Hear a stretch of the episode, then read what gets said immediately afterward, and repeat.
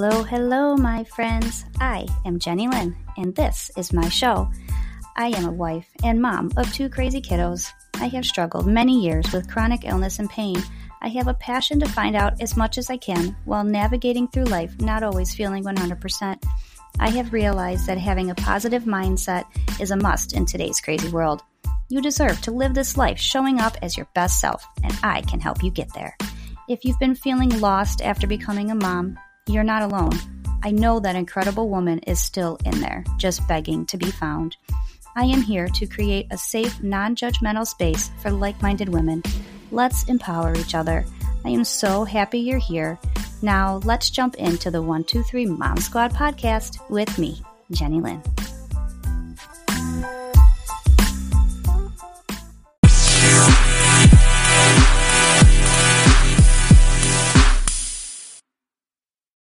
Welcome back, my friends, to another episode of the 123 Mom Squad. Today, you're in for a treat. I spoke to a wonderful woman. Her name is Jeannie Buckman. She's an exercise physiologist, national board certified health and wellness coach, and an entrepreneur. She's got over 25 years of experience working clinical, corporate, and now for herself. Jeannie has helped thousands of women manage their chronic illnesses with a healthy lifestyle. Her passion is to help busy professional moms feel and look great using simple strategies such as quick, healthy recipes, simple and effective workouts, ways to kickstart weight loss, and managing health conditions with support and accountability. Jeannie's 17 year old daughter, Paris, passed away suddenly in July of 2021. Paris had a rare cancer called neuroendocrine tumor, also known as NET. Part of the proceeds from her business will be donated to Neuroendocrine Tumor Research Foundation, She's on a mission to spread awareness and improve pediatric diagnostics. She lives in Maryland with her husband, twin boys, and their dog, Luna. I had this beautiful conversation with Jeannie, and her mission is so beautiful. And I know that you're really going to feel her story and feel her passion behind this. I hope you really enjoyed this episode. I know I did. And now let's get to the episode. Good afternoon, Jeannie. How are you doing today? Hi, how are you? Thanks for having me here. Oh, I'm well. So, everybody, this is Jeannie Buckman. She is an exercise physiologist and national board certified health and wellness coach, mom, and entrepreneur. And she is here today to talk about everything health and wellness. Um, so, Jeannie, tell me a little bit about how you got into the health and wellness industry. So it actually uh, was interesting because I I actually was in the military before, and I I got out of the military and um, you know I didn't know what I wanted to do. I was in the pre med program for a while, and discovered that you know that's just not my thing. Love dancing, so I figured, okay, exercise physiology, you know, may be a good route to go. And I decided to jump right into that, and I got my undergraduate and graduate um, degree from uh, in in those areas. Wow, nice. What kind mm-hmm. of dance did you study? I actually did modern dance. That's yeah. awesome. So, what exactly does exercise physiologist what does that mean? So, exercise physiology is basically exercise science. You study everything that has to do with the body and the movement of the body, uh, metabolism, um, anything that has to do with physiology and exercise, if that makes sense. So we study nutrient. It's pretty rigorous, the program. We study um, nutrition, we study metabolism, we study hormones. Um, we then have to um, do research. So there's a lot of research that goes into it, especially the program I was in. Um, so you do a lot of research, and, and it's to kind of like we we kind of help the we help the government and other institute institutions in setting guidelines for exercise. So that's why when we update it, you see like the recommendations for exercise is 150 minutes because and we just have all that data with heart disease and diabetes and you know cholesterol and, and we can you know we can have that um, data to back it up um, in addition to that, we also, you know, we work with cancer patients. It, it's just a whole huge field. Yeah, it sounds like and, you, um, you're like yes, broad about everything. Broad. Wow. And so then you narrow it down to what you want to focus on. I started out doing cardio, um, uh, cardiac rehab. in the hospital. And um, and I did research there. And then I, I moved away from clinical as the years went on and decided and I did personal training, but I said, you know, this stuff is not for me because like personal training, you tell somebody to do something and they do it right there in front of you, but they don't continue to do those things.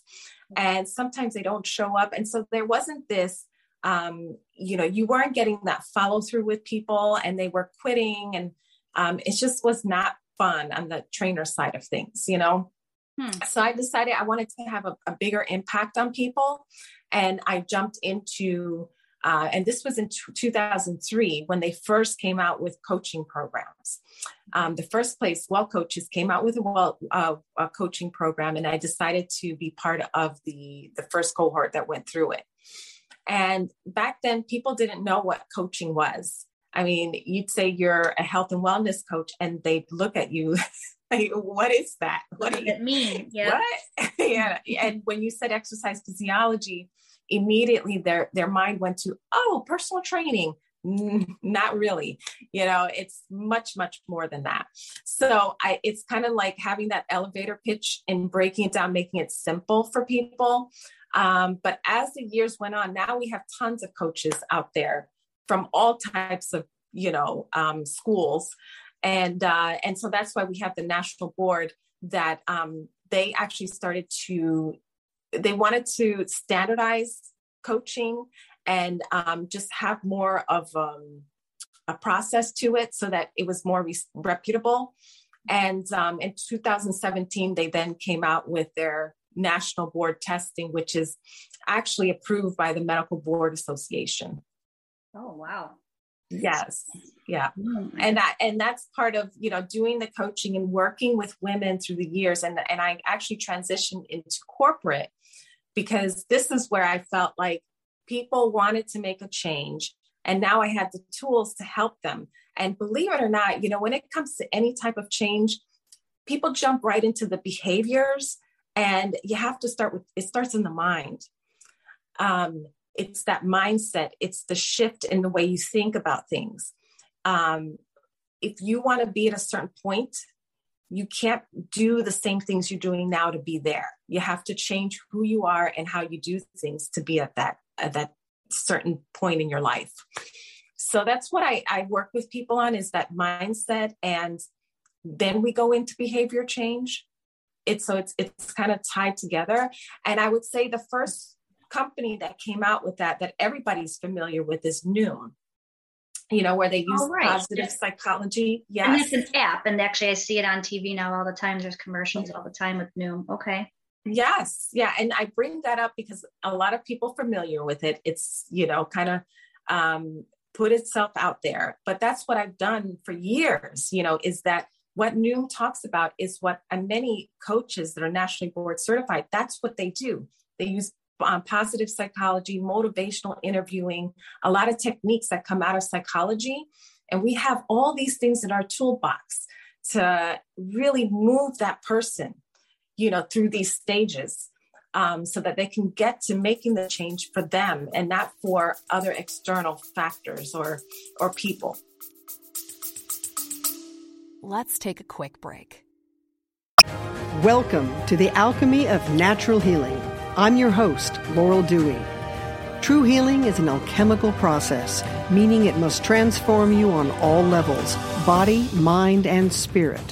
What affects one affects all three. True healing is one of the hardest journeys you'll ever travel, but it's one of the most rewarding and fulfilling when you get to meet yourself for the first time. If you're ready to take that journey, let's get started.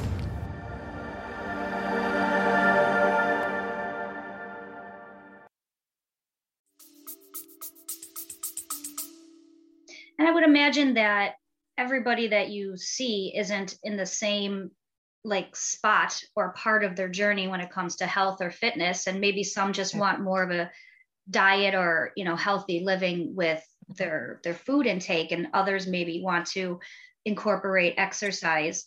And so that's where that intake session would be so important into figuring out what were their goals what did they want to work on there would be times I'd look at their labs. Um, you know, maybe their doctor had wanted them to work on something. But besides the labs and what the doctors wanted, it, it came down to what they wanted at the end of the day. So that's where it was kind of like doing that intake session, figuring out their goals, looking at their vision. You know, you want to look at your three month vision. And then other than from the vision, you create a goal. And then from the goal, you create your, your as you many people know, the SMART goal. You know, these small, and I call them micro micro goals, you know, or micro behaviors to get you to that bigger goal. Um, because I, I actually did a live earlier. And what I usually tell people is that I know, I know you you want to jump right in and you want to do everything you're supposed to do to get on that path to losing weight or to lower your blood pressure or your cholesterol or blood sugars or even pain, decrease the pain, right? But the bottom line is that before you get all of those things at the end, you have to do the work. And in order to be to do the work, you have to be or to get there, you have to be consistent with it. And in order to be consistent, it has to be small so that your brain recognizes that this is simple. I can do this. Yeah. So if your goal is to increase your water intake, you want to see where you're at first. And so there's a lot of water apps now that you can track. Mm-hmm and you can track how much water you're taking in. And then from there, you can say, okay, it looks like I'm drinking 40 ounces of water today. Tomorrow, I'm going to increase it by two ounces. That's easy. So, so easy. So, you want to make it so easy that you don't miss it. You know, like you're like, whoa, this is a joke. I can do this. You know, if you want to do 10 push ups, start out doing one. Okay do one push up every single day for a week or do one push up on three days however you you decide to you know plan it out if you want to be very specific about it you want to um, make sure that you are going to complete it some words that we use like try is not is not a good word to use okay can't. it's either you're yeah can't we don't want that it's either you're going to do it or you're not going to do it um, so those are the we work on a lot of the words, changing those around. Um, because I used to get clients to say, okay, I'll, I'll I'll try three days a week. Well, no, maybe we should do two. If two is you can do two, then let's stick to two. Yeah. And from there, you know, it's kind of like devising that plan of, um, you know, what am I going to do and and sticking to it. Because the minute you start sticking with things, it becomes, you know, a habit. Um, and after 21 days, now you've got all these changes you've made, and they were so small that you didn't recognize it before. You didn't think it would have that much of an impact. And then 21 days later, you're like, whoa, I just, I've been drinking a lot of water. I've been walking a mile every day. I've been eating a, you know, a serving of vegetable with my lunch. And you don't realize it until later. That's very true. And that's a, that's a great way to look at it because, you know, I think a lot of people, even when it comes to like a new year's resolution or anything you know people have these massive goals in mind i mean we all have these big goals and on days that we feel like man i'm going to crush it. I'm going to kill it at the gym. And you do the upper and you do the, the lower and you do the cardio. And then you can't walk for four days. And then mm-hmm. you're like you burn yourself out. And then you're like i don't want to do that again because you want to push yourself to the point where you want to get to that result as soon as you can mm-hmm. but you just burn out mentally and physically. Climb the ladder little by little have having a checklist having a journal um, you can do a whiteboard and write it down. However way you feel will help you. What i discovered is that there's some people that are really into it and they love doing lists and journaling. And there's other people that if you tell them they have to journal that just makes it worse for them. right. Their mentality is like, oh no. Yeah. Yeah. Yes. it's like, um, what? I have to keep a log now? No. so some maybe it could be an app that may be simpler. Um, it could be just verbally speaking it out to somebody who's an accountability partner. Yes. Um, you know, it, it could be putting it on that whiteboard or just, you know, into your calendar you know, checking it off in your calendar and making sure you do your goals is key. I, I agree. Yeah. If you can journal, it's it's a great thing. Yeah, and everybody has a different way of learning and sticking yeah. to, to to something. So um, try different different means of, you know, the like you said, Absolutely. the whiteboard or it's got to be in front of your face or yeah. i used to have post-its you know posted all around my laptop wherever you have to stick them mm-hmm. Keep yourself accountable. Yeah and you know i i actually think um I, am not diagnosing myself i think i have adhd seriously. I, I can't really focus too much on one task at a time. So what i've had to do and what i've taught my kids is time blocking. And I kind of explained it to them like you have to put the timer. So I use the timer on my phone and I set it for a certain amount of time. And I said, okay, for this amount of time, I'm just doing this one task. It's surprising how much you get out of the 15 minutes doing that one task versus if you just tell yourself you're going to do it and you get distracted with 10 million things and you never get it done or it yeah. takes you too long. Right. Well, yeah, because nowadays everybody has four or five pages of apps on their phone, so they're literally yeah. just scrolling. I mean, I am I'm guilty of it too. Every time yeah. I open my phone, I feel like I have to check every means of my social, my all of my emails, you know. Mm-hmm. Um, but I, I I turn around and I'm like, nope, put it down, and then go back to what I actually opened up my phone to do. But that's a mm-hmm. great idea, setting a timer. I I love that idea. I'm gonna have to implement and, that and you know the kids like one of my sons he he actually did it with by just looking at the clock and doing the work. And he said mom that's not as good as what you told me is to actually set the timer. I said yeah because what happens is that now your brain registers that you have to get something done within a period of time and that clock is or the alarm is going to go off. Yeah. and so now you're folks super focused because you're like i got to get this done because that alarm is going to go off and i better be done Right, exactly. Kind of like with sleep. You're like, if I don't sleep, that alarm's gonna go off either way. yes. I know, yeah. right? But mm-hmm. yes, and that's that's good that he can recognize that. That's awesome. Yeah. Yeah. And now how how old is your you have twin boys, right? Yes, they just turned 15 on Valentine's oh, wow. Day. Yeah. Oh goodness. Yeah. So the teen years, I love it. yeah. How's that going for you? Uh yeah, different stage for sure. Yeah how do they relate to a healthy lifestyle and eating and stuff? Do you kind of practice with them and make sure that they're on top of, you know, trying to eat well or? Yes. Yeah, definitely. I've always, from the time they were born, I've always stayed home with them. And I've been lucky enough to have work from home. So it's always been great. So they've always seen mom.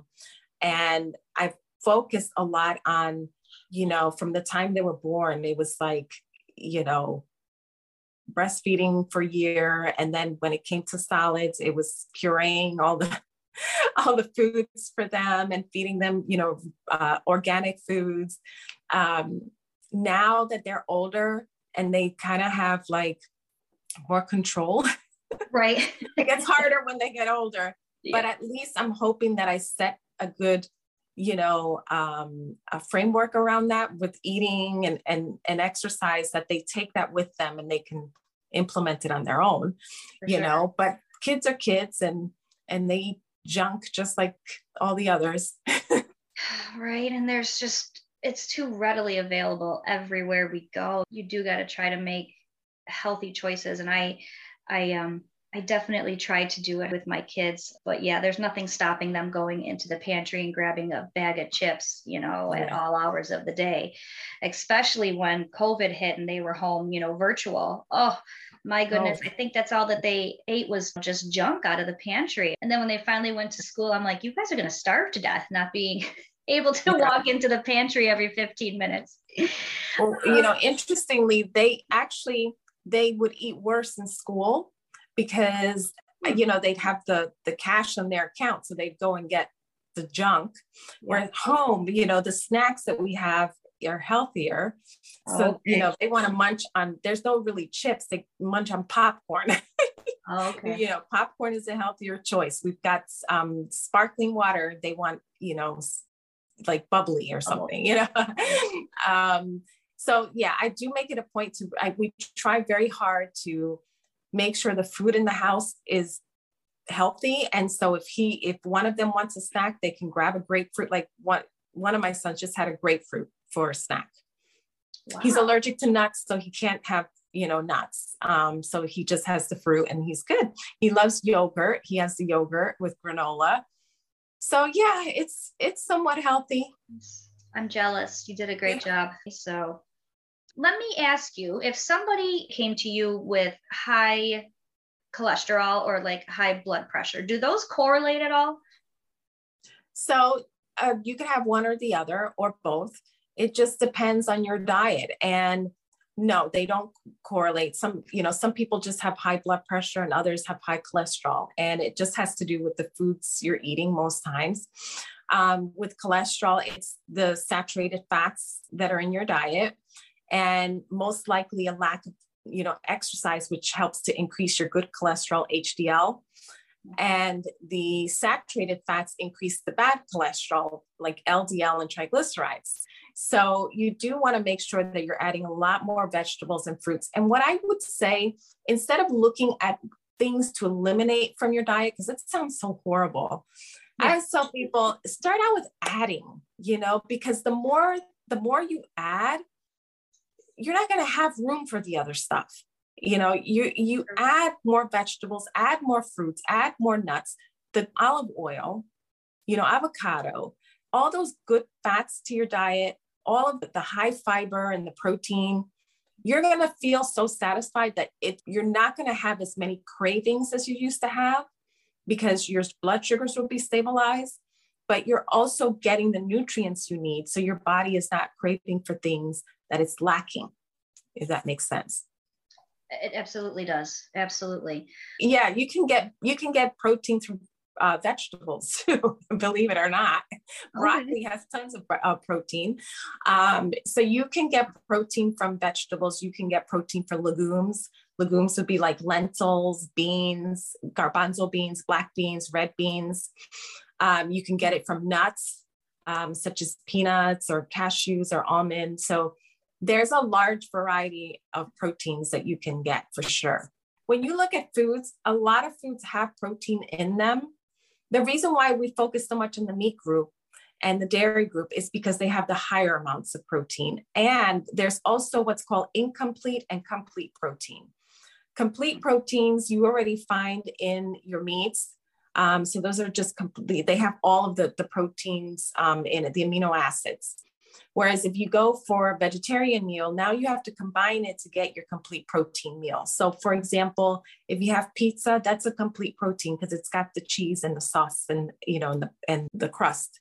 If you do a pasta with sauce, same thing. You're now you're getting all of your so so we kind of naturally have foods that combine that give us the complete protein. But if you only ate one of those things, then you're only getting partial protein. Ah, I see. Okay when you you do have a family that you have to cook for it becomes a little challenging sometimes. You know i have one uh, my one of my sons he does not eat tomatoes at all.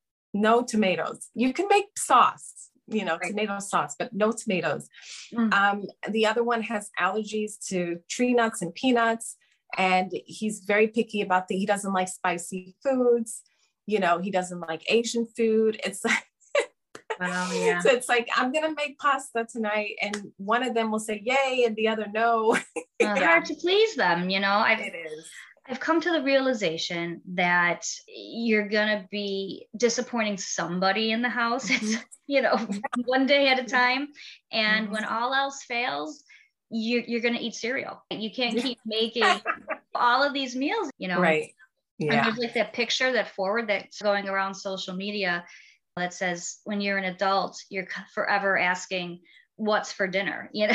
Yeah. as an adult it's what's for dinner? What's for dinner? Every single day of your life and it's like the biggest challenge um, when everybody in the household just has a different palate. What are you going to do? just try different recipes and then save the best right hope for best yep let's um let's switch gears a little bit i want you to if you could please enlighten the audience about what had happened with your daughter um, do you want to start with that? Yeah. So in this in this industry, what I've worked in the health and wellness industry for 25 years, and I've been so focused on helping other women with managing their chronic conditions, whether it was pain or medical diagnosis of something, right? And so that's what I've worked with my whole career is that population. And last summer, or actually COVID started. I, I, will say COVID started, and then we all were working from home, school, everything was at home. We were all stuck at home. And, you know, throughout that year, my daughter started to have these symptoms. And um, I would take her to, she went to the GI doctor, the regular pediatrician, the, she went to actually two GI doctors, psychologists, psychiatrists, what else? Uh, dermatologist, uh, you name it. Uh, heart doctor. We took her to a cardiologist too.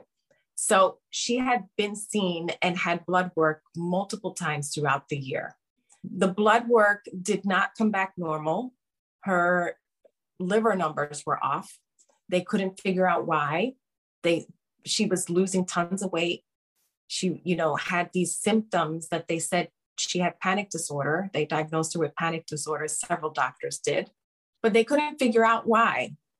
She went in um, October of 2021 for an appointment with the cardiologist because her pediatrician at a normal visit said that she had a heart murmur. She's never had a heart murmur before. She's been perfectly healthy. Well, we take her to the cardiologist. The cardiologist does a check on her. He he does an echocardiogram, and he says everything looks great. She's got a mild murmur, but that it looks normal. I want her to come back next year for follow up, and that's it. So we leave. This is October 2021, or I'm sorry, not 2021, 2020, okay. and then we roll back into the year the next year it's 2021 she's getting ready to graduate. A lot of stress in the house because you know we're all stuck at home. And um, and it's her senior year in high school. And um, and we're thinking this anxiety and panic she's seeing a you know she's seeing the psychiatrist and she has a therapist weekly. I mean this is a weekly thing. She's on medication. She gave up the medications after a month because she said it made her feel worse so we're going through all of this. And I just had this sinking feeling something wasn't right. I said, I know what they're telling me, but she's really sick. I, I don't know how to explain this. You know, she's really, really sick. She's in her room most of the days. She barely eats. She looks weak and her face looks different. I can't pinpoint it you know, as a mom, you just know something is not right. I had the gut feeling. I remember one day I was with my husband in the car and I just said it out loud. I said, I said, you know, something's not right. This this can't be anxiety or panic disorder. I just I I, I don't know what that's supposed to look like, but I don't think it's this. Right. And I kept saying something and, and we we kept going to the doctor and, and so on. But and now we're approaching graduation and it's May all this time she had been wearing baggy clothes, you know, baggy jogging pants, sweatshirts. And so she decides one day in May that she wants to go, well, not decide, because she had been seeing her friends a little bit more. And in May, she said she wanted to go to her friend's house. I said, sure. This was a this was five days before high school graduation. That whole week they had been busy with preparing. You know, they did this practice ceremony. She'd been with her friends. They made a ring together that they were going to wear at graduation. It's just lots of activity. So she goes to her friend's house.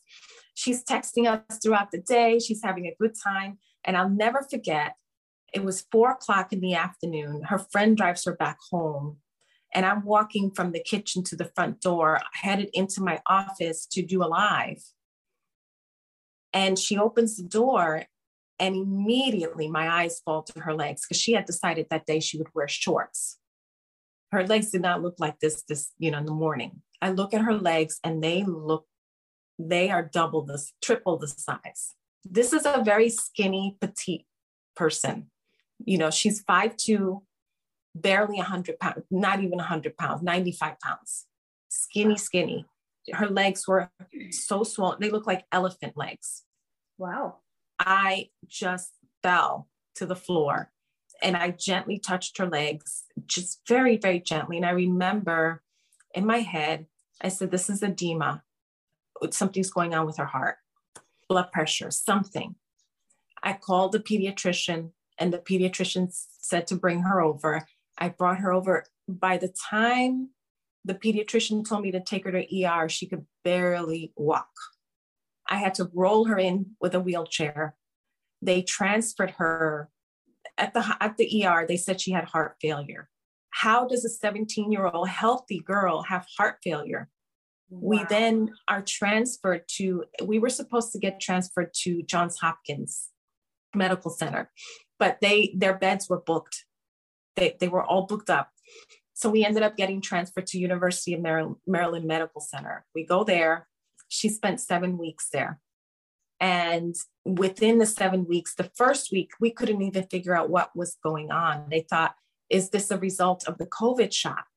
You know, because she she was vaccinated. Could the doctors were like, maybe this is a reaction to the COVID that she's got right heart failure. They hmm. couldn't figure out what's going on. So they kept digging deeper.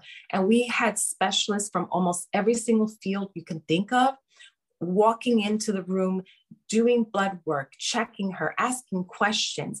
It was like they were drilling us, drilling us. And it was to the point where she was so stressed out. And she was like, Why don't they stop poking and prodding me, mom? I'm tired, you know. And I said, I'm sorry. They have to find out what's going on. Yeah. Well, the, the oncologist came in and the hematologist oncologist said, she doesn't have cancer. Her the biomarkers are saying they're negative for biomarker or for cancer. And she's got nodules on her liver, but they don't look cancerous at all from what we're seeing. We're not concerned about that. We're concerned about her heart. So throughout this whole t- time, they're doing tests. They can't figure out what's wrong. Finally, this doctor walks in on a Monday morning, almost a week later, and she's like, "What's going on? Why are why haven't we biopsied her liver yet? I want to biopsy it." And so immediately we go in and we biopsy the liver. The next day, she finds we find out that she has this very rare cancer called, called neuroendocrine tumor cancer. We had never heard of it before. It's not even on the biomarker panel testing. That's how rare it is.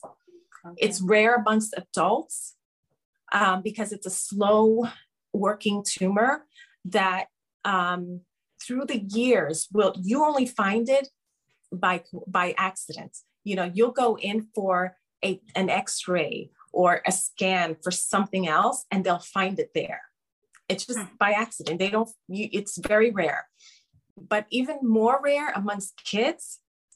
Not only that, the fact that she had left uh, right heart failure and this cancer, she, they said she was a unicorn amongst unicorns they were they had to consult with the expert, the leading expert in the country in Iowa, and here at um, NCI, National Cancer Institute. We had to bring specialists into her case. The team of doctors were huge, from the cardiologist to the, to the infectious disease doctors to the oncologists, the regular doc. It, it was crazy. Hmm but you know they discovered okay they said we have a plan. We know what we need to do. Immediately they gave her the medication the treatment that she needed and everything was stabilized. We went into heart surgery as soon as she was able to get her nutrients in.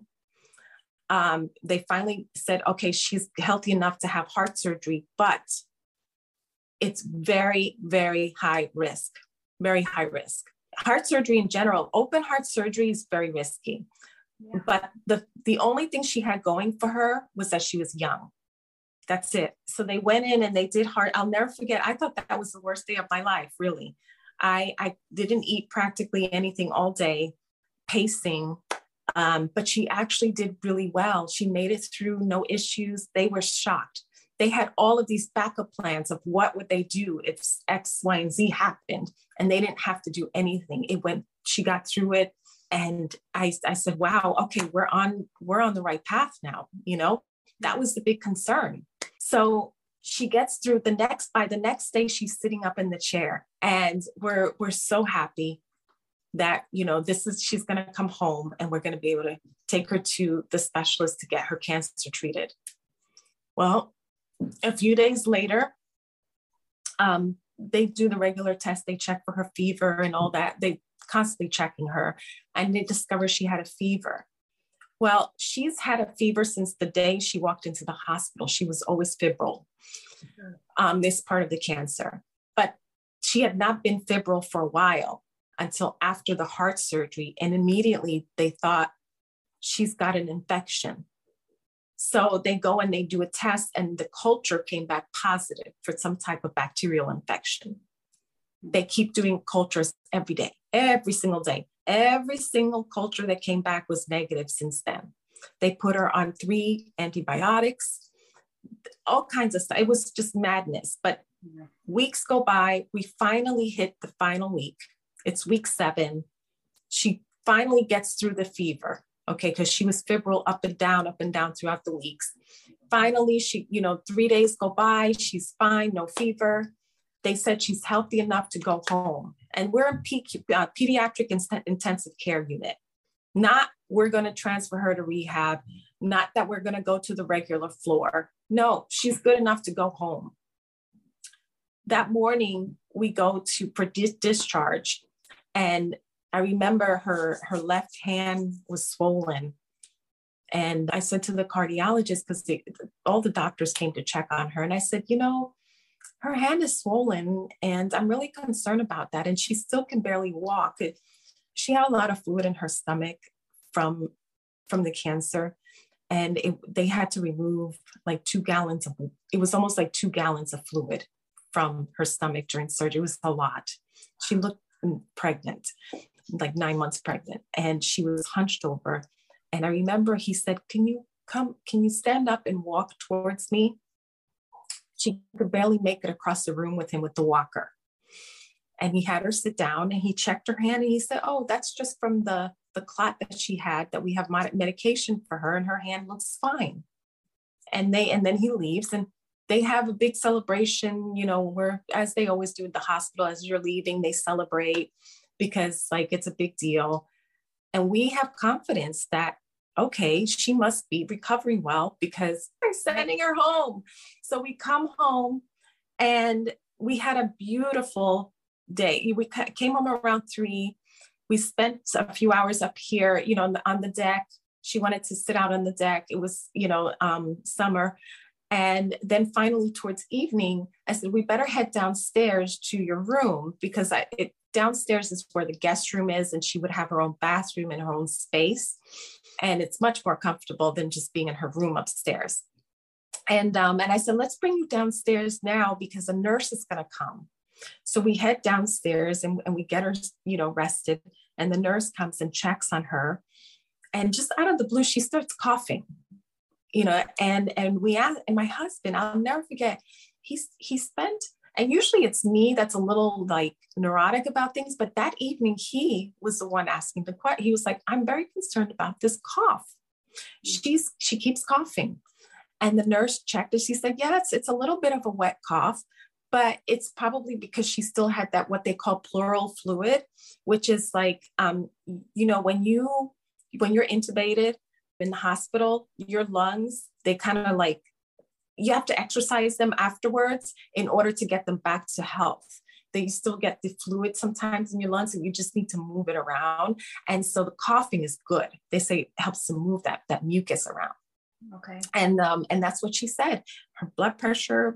She checked her from head to, to toe, and she said everything looks good and she showed me how to use the i don't know if anyone knows how what a PICC line is but it's basically um, it's a way to draw blood and provide medications through an iv it's sort of like an iv line but you put it into the um, the inner part of your arm and it goes all the way across and right there where your heart is. It goes right so it's easier to provide medications and it goes right to where it needs to. And we were giving her antibiotics through the PICC line. So the nurse leaves. Within an hour, my daughter's like, Mom, I feel really hot. Okay. I go and I get the fan.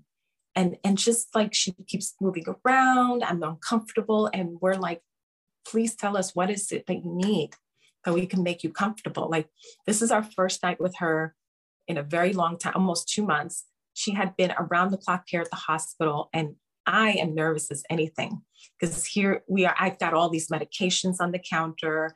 I've got her with the PICC line, and you know, I'm just like, I need to do everything right. And um, and, she, and so I get the fan. Then she says, oh, I, I can't breathe. I, you know, I call 911 and I'm on the phone with them. And um, and she, yeah, I, I can't go into detail, but she it, they took the it took them two hours to try to resuscitate her and she didn't come back wow jeannie i i can't even begin to understand what you guys were going through that whole time i mean it's just devastating but i talk right. about it i i only talk about it because my my goal is for parents to be more aware, for pediatricians to be educated about this cancer. And if it could help one other child, then it was worth talking about. And so I partner with the Neuroendocrine Tumor Research Foundation. They're the largest foundation in this cancer. And we have celebrities that had this cancer. Aretha Franklin, hmm. um, uh, Steve Jobs. Really? You know, we've had we have a wow. yes, we have a whole list. Of, hmm. they always say pancre- pancreatic cancer. This type, no, it's the wrong type. And and actually, it's called neuroendocrine tumor um, cancer, but you can find it in different parts of the body. But it's that type of cancer. So you could have it start in the pancreas, you could have it in the small intestine, in the lungs, anywhere.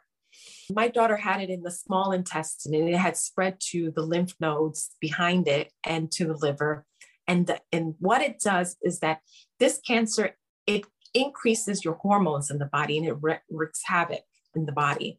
So, because if you understand hormones, hormones are really what main, what like hormones kind of like um, they tell the, the body what it needs to do.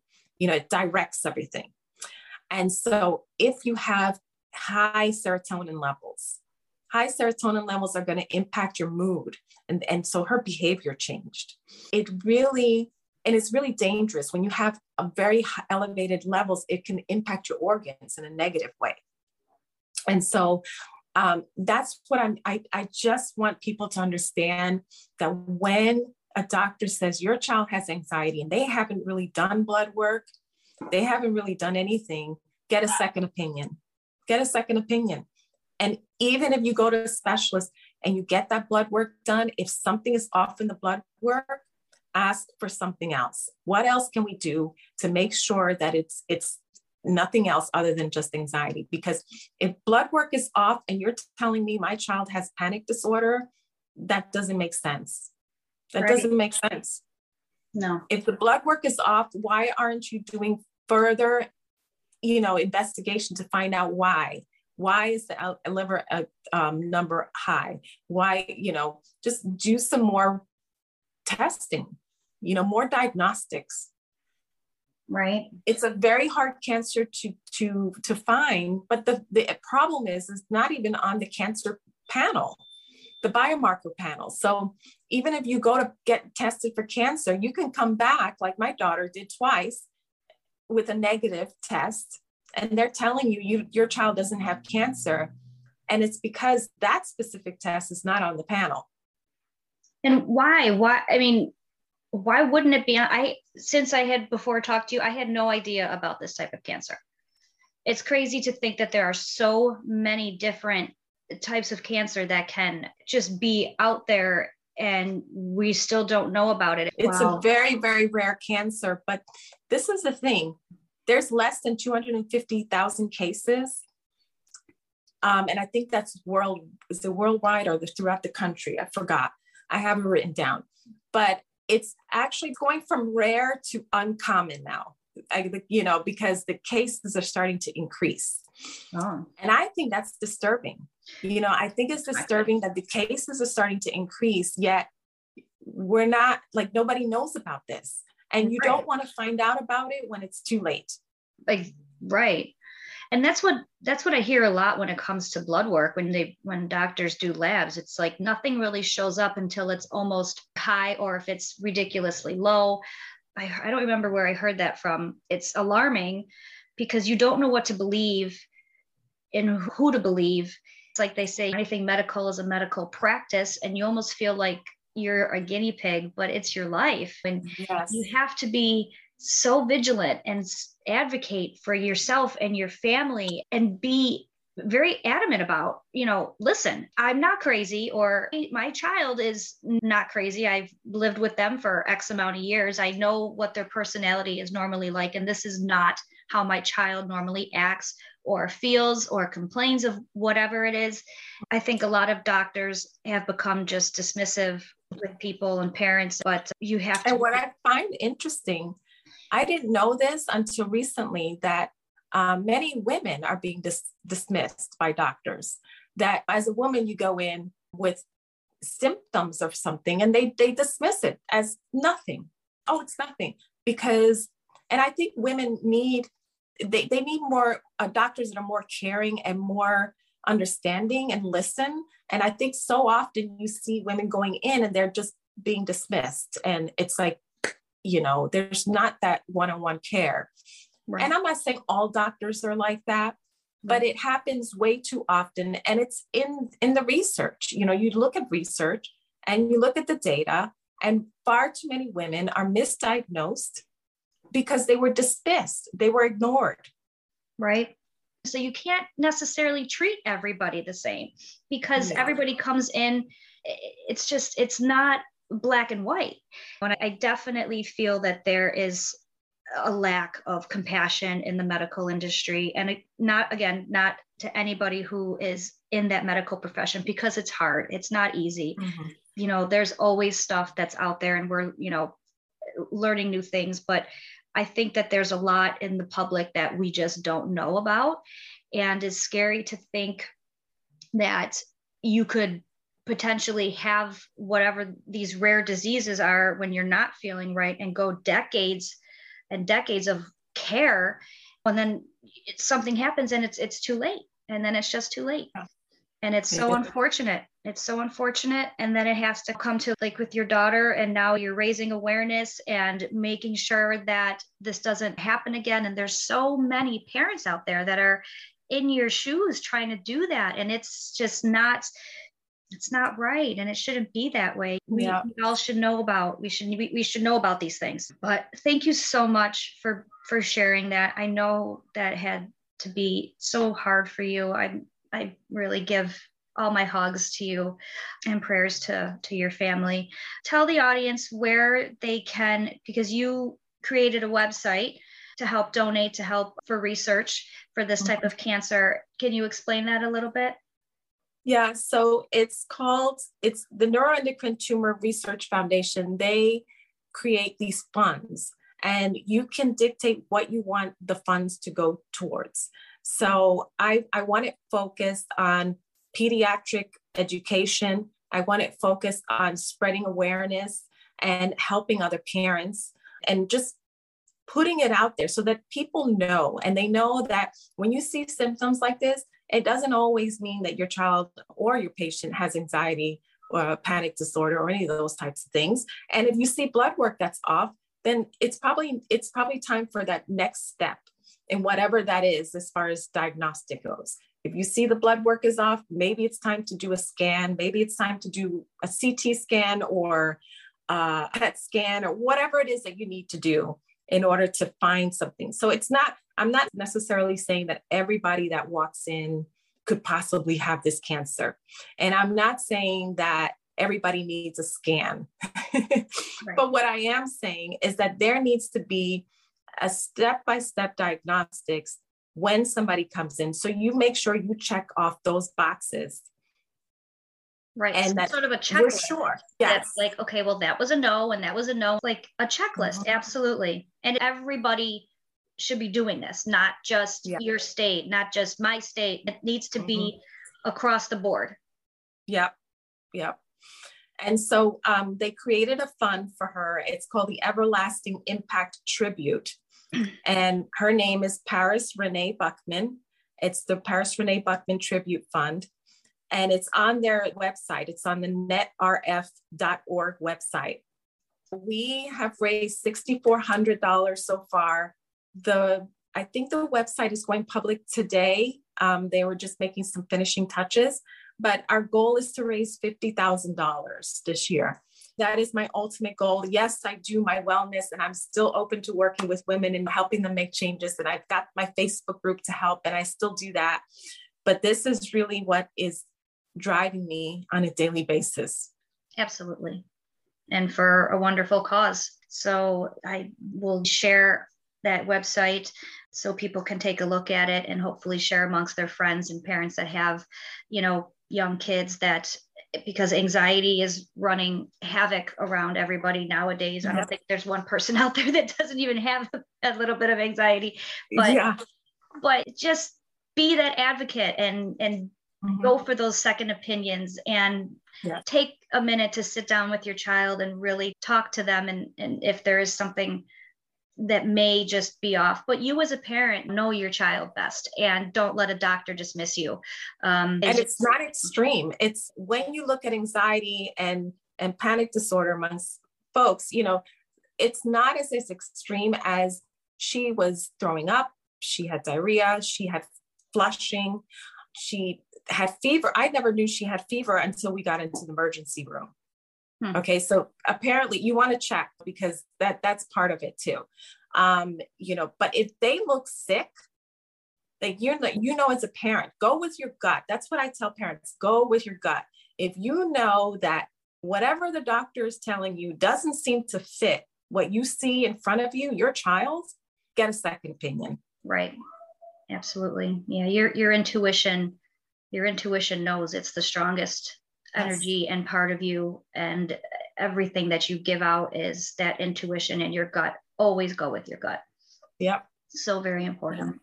Yeah Thank you, Jeannie, for this amazing conversation. I will get all of your links down if anybody wants to connect with Jeannie for her health and wellness and personal coaching.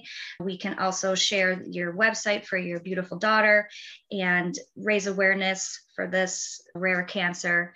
I applaud you. Thank you for sharing. Thank you so much for having me here, Jenny.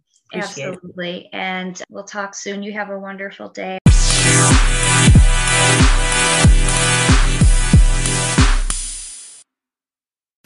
Hi, friends. Let me take a quick minute and thank our very first show sponsor. If you haven't heard about Anchor by Spotify, it's the easiest way to make a podcast with everything you need all in one place. Let me explain. Anchor has tools that allow you to record and edit your podcast right from your phone or computer. When hosting on Anchor, you can distribute your podcast on listening platforms like Spotify, Apple Podcast, and more. It's everything you need to make a podcast in one place. And best of all, Anchor is totally free. It's so easy, even I can do it. Trust me, that means you can do it too. Download the Anchor app or go to anchor.fm to get started today.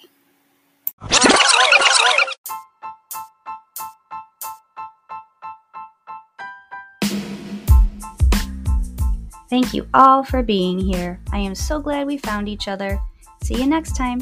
Have an incredible day, my beautiful friends.